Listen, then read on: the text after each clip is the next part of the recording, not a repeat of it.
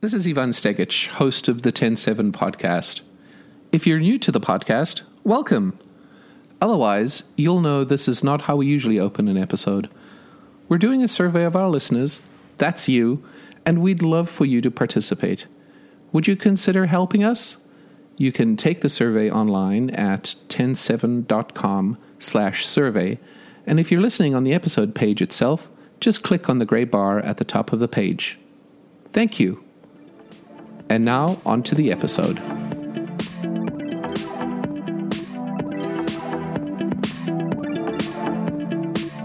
Hey everyone, you're listening to the TEN7 podcast, where we get together every fortnight and sometimes more often to talk about technology, business, and the humans in it.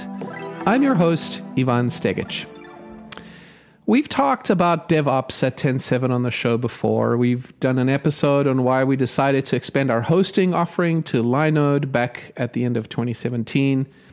We've talked about why we think it's important to have a good relationship with your hosting company. And we've written about automation and continuous integration over the years as well. For the last year or so, we've been working on our next gen of hosting service, and our DevOps engineer, Tess Flynn, has been deep in the weeds with Kubernetes. Today, we're going to spend some time talking about what we've done and how you could be doing it as well, given that we've open sourced all of our work. We're also rolling out training at BADCamp this year. That's in October of 2019 and we'll be at DrupalCon as well in November. So we'll talk about that and what you might learn by attending. So joining me again is our very own Tess Flynn. Hello, Suck socketwench. Hello. Welcome, welcome. I'm so glad you're on to talk shop with me.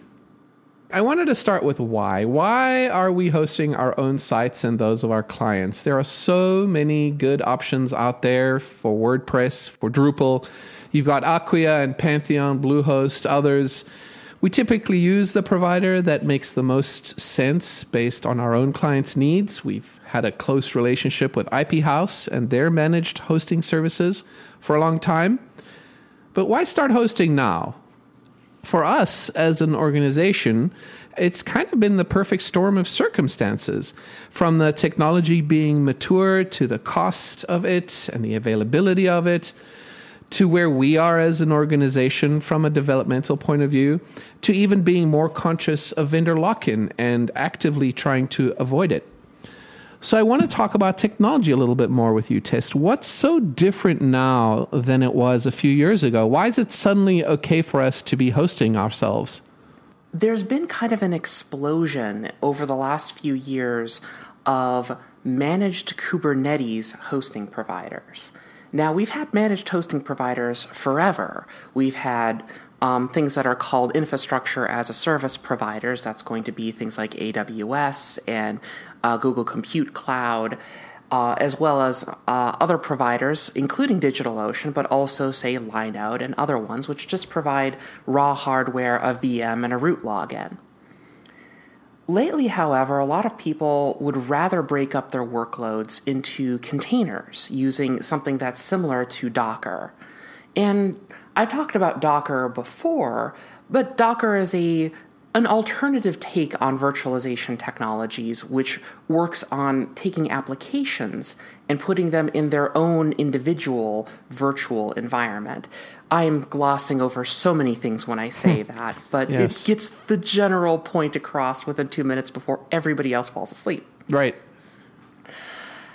And the thing is that what's really nifty about putting applications into a container is that now the container doesn't really care where it is. You can run it on your system, you can run it somewhere else, you can run it on a hosting provider. And the great thing about these containers is that you can download ones that other people have created. You could modify them, you can make your own, and you can string them together to build an entire uh, application service out of them. And that's really, really great. It's like infrastructure Legos. But the problem is, once you get the uh, the containers, how do you make sure that they're on the systems, on the actual hardware where they're supposed to be? in the number of copies that they're supposed to be, and that they can all talk to each other, and the ones that aren't supposed to talk to each other can't. that's a lot trickier. And for a long time, the problem has been that you really only have two solutions. You do it yourself, or you're going to use something like Docker Swarm. And I don't have the greatest opinion of Docker Swarm. I have worked with it before in a production environment. It's not my favorite. It's a little tough, and isn't it? We've had a client experience on that. It's a little tough, yeah. And it's not really set up for something like a Drupal workload. Right. It's set up more for a stateless application. Like a, a prototypical example is calculate, say, uh, the progression of uh, of matter within the within the known galaxy, factoring a certain cosmological constant. Take that variable, set it into a compute grid, and go, "Hey, tell me what the results are in 15 years." Um, but you don't really do that with Drupal. With Drupal, you're not just going to send off one thing and always get the same thing back. There's going to be state, which is preserved. That's going to be in a database somewhere. And there's going to be files that are uploaded somewhere. And then you have to get load balancing involved. And then it gets really complicated. And it's like, ah. And I really didn't like how Swarm did any of this stuff. It was very prescriptive. It was you do it their way and nothing else. No flexibility. No flexibility at all. It was really, really not fun. And it meant that we had to do a lot of uh, modification to how Drupal works and incur several uh, single points of failure in our infrastructure in order to make it work in Swarm. And that whole experience just did not really get me interested or excited to make a broader swarm deployment anywhere else. And then I ran across Kubernetes, and Kubernetes has a very different uh, mentality around it. Kubernetes has more uh, more different options for configurations, and you can tailor how Kubernetes manages your workload rather than tailoring your workload to work with Docker Swarm. And that's why I really liked it. And what was really nifty is once you have Kubernetes, now, uh, now you have an open source project which is platform agnostic, which doesn't care about which individual hosting provider you're on. As long as you have containers and you can send configuration to it somehow, it's fine, it doesn't care. And a lot of managed hosting providers are going, hey, you know, VMs were kind of nifty, but we really want to get on all this container stuff now, too. Oh, hey, there's a, a container, quote, orchestrator, which is what Kubernetes is and what Docker Swarm is as well, a container orchestrator, which does all of the make sure the containers are on the right systems, that they're running, that they can talk to the containers they're supposed to, and they can't talk the containers they're not supposed to. And that made a lot of infrastructure providers go, this is not really a platform as a service anymore. This is another form of infrastructure as a service. And as such, that is a segment that we can get into. And so, first it started with Google Kubernetes Engine, which is considered still today the de facto version. Amazon got into it, Azure got into it, and all of these are pretty good, but uh, like a lot of these huge cloud service providers, you can't get clear pricing out of them to save your life. Yeah, that's so frustrating as a client, as a business owner. How do you do that? It's insane. I mean, the only way that it seems that is deterministic in order to figure out what your bill is going to be at the end of the month is to spend the money and hope that it doesn't kill your credit card. Yeah, right. And then try to figure out what you did and the ways of changing it. And then, hell, you're supposed to just be charged that every month from now on, I suppose. And it's just a pain. And mm-hmm. it wasn't any fun whatsoever. So, an alternative approach is you could actually install Kubernetes yourself on an infrastructure as a service provider with you know regular VMs. And I did this, and we considered I that, considered right? it, and I even spun that up on a weekend myself, and it worked. But the problem is, I'm a colossal cheapskate, and I didn't want to spend thirty dollars a month to support it. If only there was a supporting uh, ISP that that uh, had free Kubernetes support and just charged you for the compute engines that you that you used. And I was really just kind of sad that there wasn't one until what six months, six eight months ago, something like that, when when DigitalOcean announced that they're now they have in uh, beta and now it's in production uh, a, a Kubernetes service where the pricing was incredibly clear. You go to the cluster page, you select the servers that you want to see, the the nodes, as it were. I know Drupal nodes, infrastructure nodes. Talk to network people; it gets really confusing. don't even get physics people involved. It gets really complicated. No, please, no, don't. um, but now you select which uh, servers that you want to be uh, want to have in your Kubernetes cluster, the sizing, and the price is just listed right there in numbers that you can understand. per month, not per minute. I know per month, not per minute. It's just a small things, and it, it's crazy. It really targeted the kind of uh, market that we're in for a hosting provider. And it made me really excited, and I really wanted to start putting workloads on it. And that's what started the entire process. Yeah, it really was a um, kind of a fortuitous series of events, and the timing kind of just really worked out. And I think one of the biggest things for us, for me, is that with Kubernetes, we don't have to worry about patching and security updates and monitoring them and uh, these large hardware machines that we have to mm-hmm. keep patched and updated. Essentially, it's updated every time we do a a code push, right? Like that's a. It, I mean, we're still concerned with it, but it's a much easier burden to bear. Right now, what's going on is that every time that we do a push, we're literally rebuilding every system image necessary to run the underlying application. Which means that if we need to push a system update, it's really just a matter of updating the underlying container's base image to the newest version.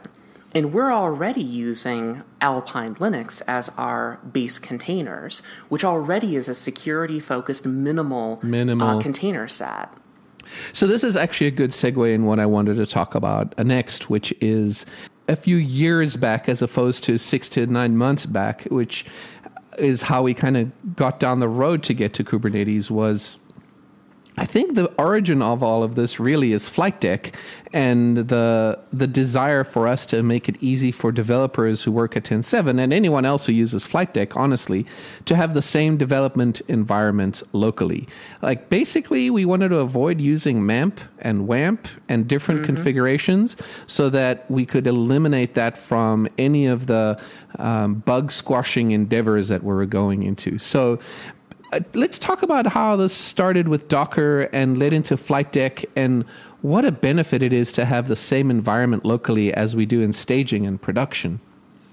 So there's a, a, joking meme that's been going around in DevOps cycles of a clip of a movie where I think a father and son are are sitting and having you know a very very quiet talk on a bench somewhere in a park where the kid is saying, "But it works on my machine," and then the dad hugs him and says, "Then we'll ship your machine." and that's kind of kind of what Docker does. um, but joking aside, I wanted to get that out of the way so I'm not taking myself too seriously. so one of the problems with a lot of local development environments, and we still have this problem, is that traditionally we've used what I consider a hard installed hosting product. So we're using MAMP or WAMP or Acquia Dev Desktop, or if you're on Linux, you're just installing Apache directly.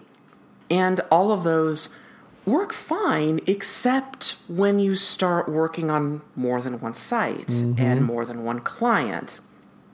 And so suddenly you have this one problem where this one client has this really specific PHP INI setting, but this other client can't have that setting.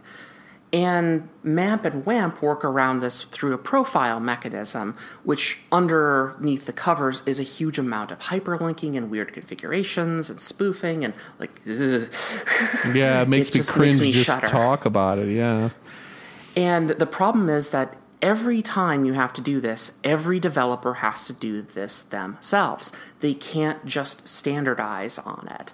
So if somebody has an individual problem on their system that only happens on their system at 3:45 on a Thursday after they've had chili for lunch or something or other, then you can't really reproduce it. So, the solution really is you need to have replicatable, shareable, consistent development environments across your entire team. And that's what Docker does. Docker provides that consistency, that shareability, and makes sure that everybody does, in fact, have the same environment across the board. That's the entire point of it. And that's where the whole joke about, well, then we'll ship your machine, because that is in essence what containers are. They are, im- they are system images that run particular bits of software. Now, once we mo- uh, moved everyone to Docker for development, we now had a consistent environment between all of our cont- uh, our systems, so that now we didn't have to worry about a number of different problems. Uh, another good example is this site uses PHP 5, this site uses PHP 7. A little out of date now, but it was very relevant two years ago. And in which case, how do you make sure that you're on the right version? Well, with Docker, it's you change a text file and then you boot the containers up, and that's it.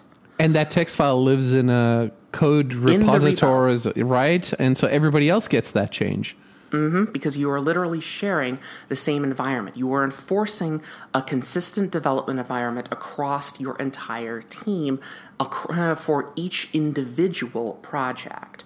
And if you use that strategy, you have something that is flexible, yet at the same time incredibly consistent.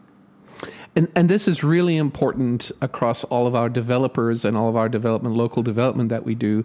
But the challenge then becomes how do you consistently replicate this in a staging or a test environment and even in mm-hmm. production? So that's kind of the genesis of how we thought Kubernetes could help us here, right? So the challenge to you Right. from me was how do we make this work in production? So the nice thing about Flight Deck is it was always designed with the intention of being put into production, but the orchestration component just wasn't there and the mm-hmm. hosting component wasn't there. Kubernetes showed up that solved the orchestration component. And then eventually DigitalOcean showed up and now we have the hosting component. So now we have all the pieces together to create a consistent environment that is the, literally the same containers from the uh, first time that someone starts working on the project to when it gets deployed to production. That is the uh, the the height of continuous integration ideals to make sure that you have consistency across all of your environments. That you don't have different weird shared environments along the way. That everything is exactly the same, so that you know that it will work.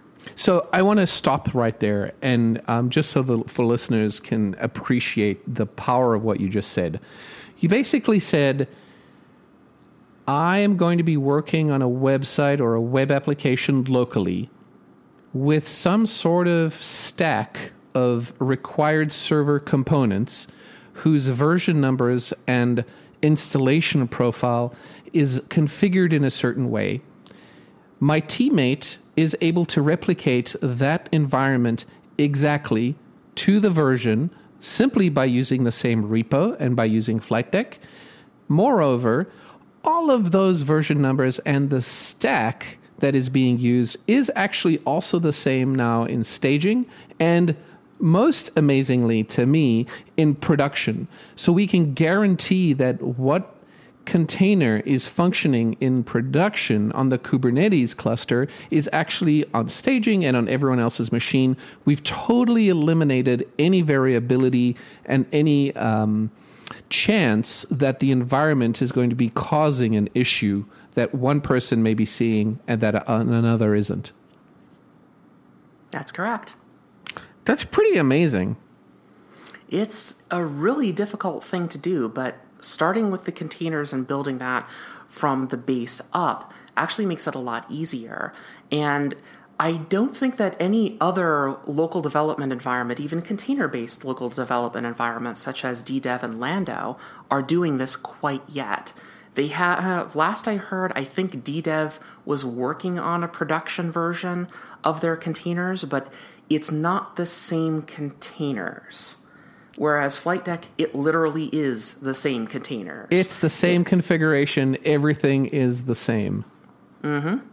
Yeah, that's that's pretty amazing. Um, and it, yeah, I'm still kind of really impressed with all of the stuff that we've done and that you've done. And honestly, this is all open source too. This is not like TEN7's proprietary product, right? We've nope. open sourced this. This is all in the web. You can download it yourself. You can figure it out yourself. You can do this as well. You can start your own hosting company. That's correct. The key, uh, the key item which ta- uh, puts all this together is a Ansible role called Flight Deck Cluster. And what Flight Deck Cluster does is it will create a Flight Deck flavored Kubernetes cluster. And it works perfectly well on DigitalOcean. There is no reason why it can't work on, say, Google Computer, Google Kubernetes Engine, or AWS, or anyone else.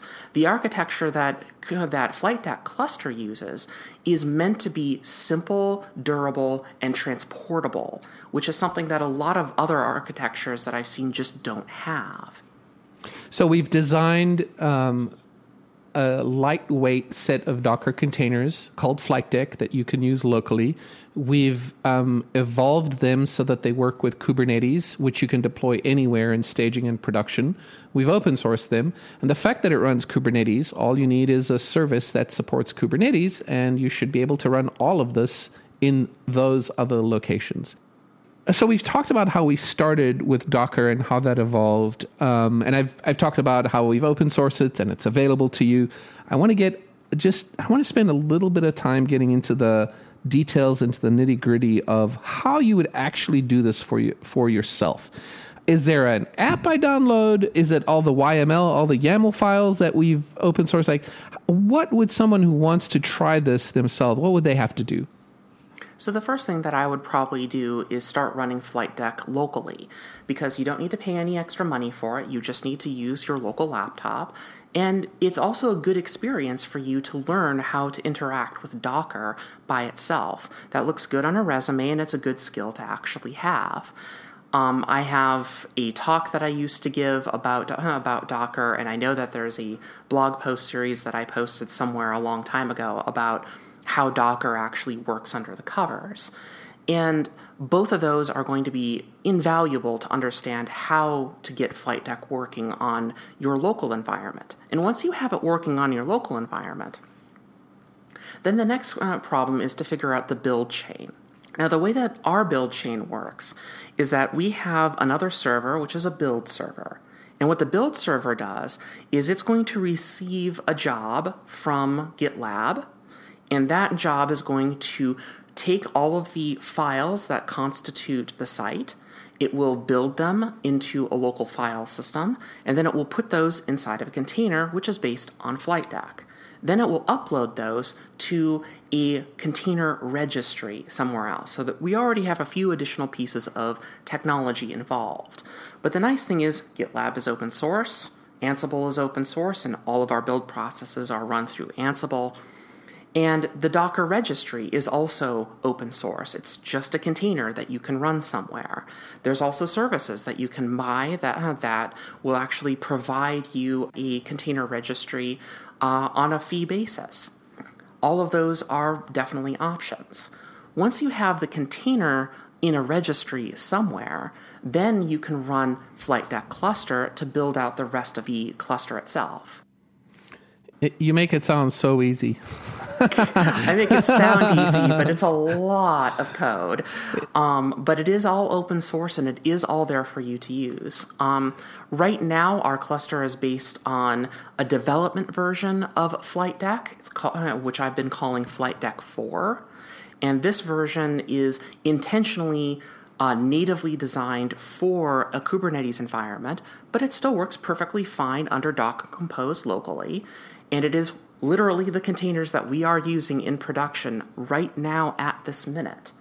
All of those containers have been thoroughly documented. They have nice READMEs which describe exactly how you configure each individual container. And the Flight Deck cluster role on GitHub also has an extensive README document which describes how every individual piece is supposed to work. So the so the easiest way to get to all of that documentation into the repos is to simply go to flight-deck.me. So flight-deck.me that will redirect you to a blog post about flight deck on the ten7.com website, and at the bottom of that post you'll see links to the GitHub repos um, and all of the other information that you'll need to to get to that. Yeah, so I wanted to talk about kind of the fact that the hosting itself, the Kubernetes hosting that we have, is optimized for Drupal right now. I kind of struggle to say optimized for Drupal. It's just configured for Drupal. There's no reason that Kubernetes is and what we've released is you know locked into Drupal. Uh, we mm-hmm. are hosting our own React app on there. We have a Code Igniter app that's running. We even have a Grav CMS site on it. Mm-hmm. There's no reason why you couldn't host WordPress on it or um, Expression Engine or any other you know PHP, MySQL, Apache, Varnish stack on it. Right? There's like nothing innately like that forces you to be Drupal on this, right? Nope and that's also from a design perspective that was always the intention mm-hmm. it's intended to be run for drupal uh, drupal sites however it always keeps an eye towards being as flexible as possible so I think that's an important thing um, to mention. Let's talk about some of the challenges of running Kubernetes in a cluster in production. I mean, it's not like running a server with a local file system, is it? Oh no, it isn't. okay, let's talk about the the problems. A Not the problems, but the opportunities of things to learn. So, the biggest, scariest thing about Kubernetes and Drupal is you have to let go of your local file system. That is the most scary thing that I have to tell people about mm. Kubernetes. So no file system, huh? No file system. Does that make it slow? well, not really. Let me let me describe why. So the problem the problem is that and I've had this in my return of the clustering talk is that we're used to something which is called block storage. Now block storage is pretty great. It is a literal attached disk to the server. So it is mounted on the server, you have direct access to it, and you can store all kinds of things to it. And it's fast and it's right there. It has no failover, it can't be shared across the systems, but eh, whatever. We have one big server who cares about that. And then if you do try building a traditional server cluster, well, you can't quite do that. So then you get network file system involved, NFS. And then now all of the network, all of the file reads and write occur over the network to some other centralized server. Okay, that's it. Still looks like a local ser- a local block storage. It still works like block storage. So okay, sure. But the problem with that is that network file systems, by their base nature, introduce a single point of failure. Now that's not good by itself if the NFS server goes down, your entire site no longer looks or functions correctly. But the problem is that it also doesn't scale either. There's a natural limitation between the number of different, uh, different replications for front end servers, servers that intercept the actual requests from people and then send them to the Drupal backend for processing and then, uh, then push back the responses there's a natural limitation between those systems and those that can access NFS. And as soon as you have too many accesses, suddenly NFS is not going to be keeping up with you and your performance drops to the floor. Also, NFS is kind of persnickety. You have to tune it. You have to make sure that it has enough RAM, enough bandwidth. You have to make sure it's physically proximate to the rest of the servers. And uh, and all of this is because it's intent it's trying to replicate block storage. Now block storage is great for a whole bunch of data, But in a cloud architect's perspective, there are really two different kinds of data there's complex data and static data. And when I tell people about this, they go, Well, what's a complex file? And a lot of people will say, "Well, I mean, we have a whole bunch of a whole bunch of files which are all linked together. That's complex, right?" Nope. Well, we have some Excel documents that's on an NFS file, file. That's complex, right? Mm, not really. So, what is a complex file? And I spent hours trying to squeeze an answer out of the internet for this. And eventually I arrived at the answer of from a cloud architect's perspective, a co- complex files are going to be such as the files which constitute the actual underlying disk storage for, say, a MySQL database. Data which is written sparsely and seemingly randomly in multiple locations at multiple times with strict concurrency requirements. Now, when I say that, does that sound like anything that we actually upload in a Drupal site? Nope. Nope. None of it does. Block storage is, is required for complex data, but for static data, which is virtually everything that a Drupal site hosts, we don't need it. It's too much. It's way too complicated, and it doesn't scale. So, what's the solution? The solution really is we need to treat the file system like an API. We need to treat the file system like a database. We don't care where the database is as long as you have an IP, a login, and the correct credentials to actually get to the database. And then we have multiple readers, multiple writers. That's what we want for a file system, right? Well, it turns out there's a thing that does that already. It's called S3. And Oh, that's what, S3, what we're using. Yes, S3. AWS. Hello. And the nice thing about S3 is it literally tr- it's perfect for static data, it's API accessible, and it can be made internally redundant, so it has its own high availability built in that we don't need to worry about. And the nice thing that's even more than that is when we say S3, most people go, "Oh, Amazon." No. S3 is in fact a standard. It is not just Amazon's implementation of S3. There are multiple implementations of S3. So I usually like saying an S3 compatible hosting provider. And that's going to include anybody who runs any kind of S3 compatible service. And there's actually an open source product called Ceph, C E P H, that actually that actually provides an S3 front end for file storage. And that is actually a service that DigitalOcean also provides. They have DigitalOcean Spaces, which provide an S3 compatible file static file interface that's actually powered by a Ceph cluster underneath the covers. So open source all the way down to the core. well, I didn't know that uh, Spaces was Ceph underneath the covers. That's Uh, that's it's, cool. It's, it's buried in there. You can find it now. cool. So file storage is a challenge, but we fixed that by using Mm-hmm. S3. Yeah, because Drupal Drupal 7 and 8 actually have very good S3 support. There's S3FS, that particular module, which is excellent for doing Drupal 7 sites. We've been using Flysystem for Drupal 8 for a few different reasons, but there are reasons that are a little bit easier for us. But your mileage may vary. And if you're going to use, or if you're going to host something that's not Drupal related, you would need to find some other S3 compatible layer Mm-hmm. module, right? Like for the CodeIgniter application, we are currently looking at implementing that as well. And there's a React app as well that we've deployed that uses the underlying uh, Drupal site, though, doesn't it? Yes, that doesn't actually need a local file system.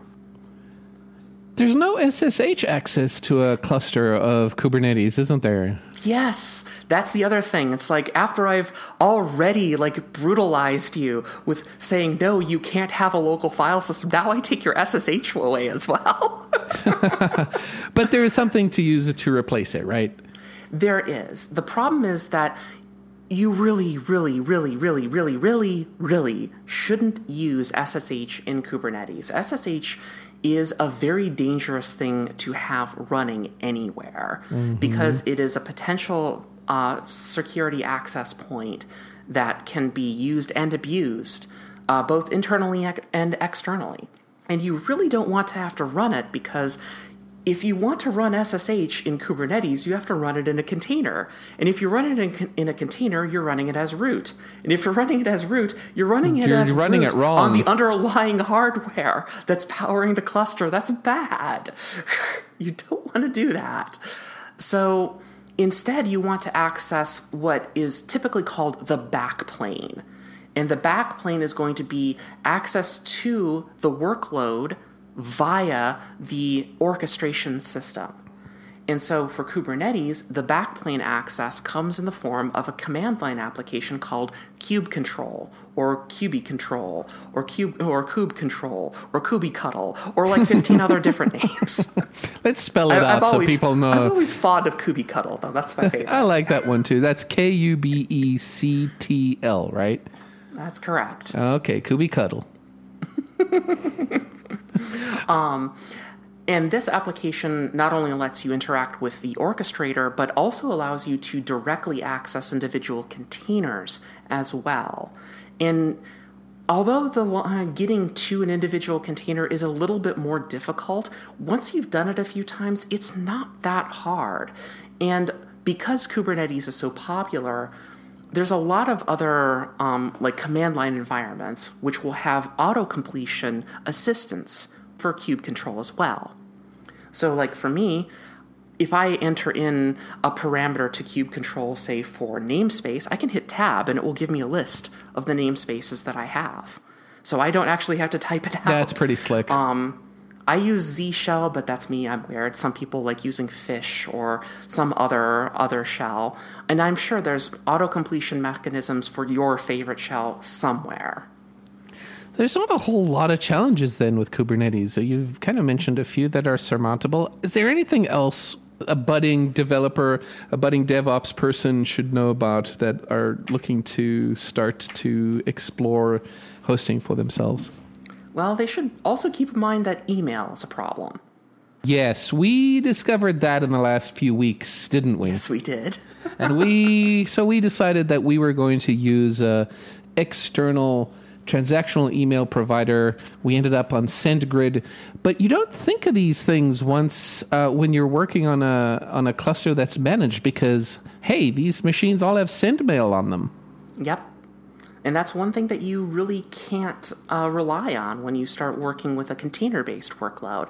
It exposes a lot of these things. But we're not where we were two or three years ago, where this would have been a huge, scary problem. These things have existing solutions which are not that difficult to implement even today.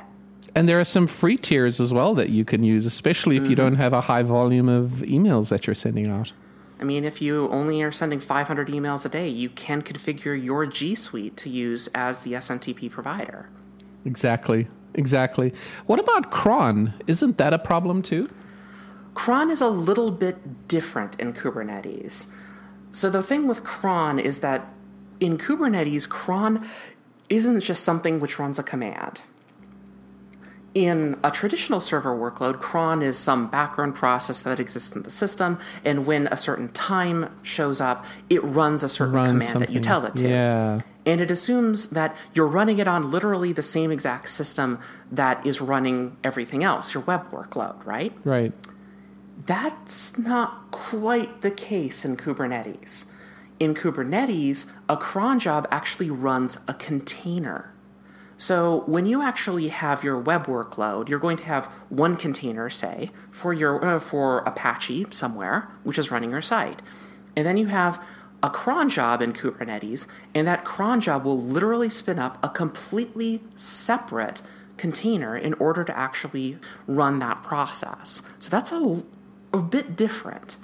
Now, the only real part of that which gets really confusing is if you don't have a nice separation of all of the different infrastructure we've just finished talking about, if you don't have any local disks that you need to worry about, if you don't have uh, send mail you have to worry about, if you don't have any of this stuff and you can scale out your web containers to 10 or 20 or more and not have a problem because they all rely on external API based providers, then it doesn't really matter what you do with cron. You just literally run the same container that you run for your web workload with the same uh, same configuration and everything else, but you only r- tell it to run a particular command instead of run Apache. And that's it. That's what we do.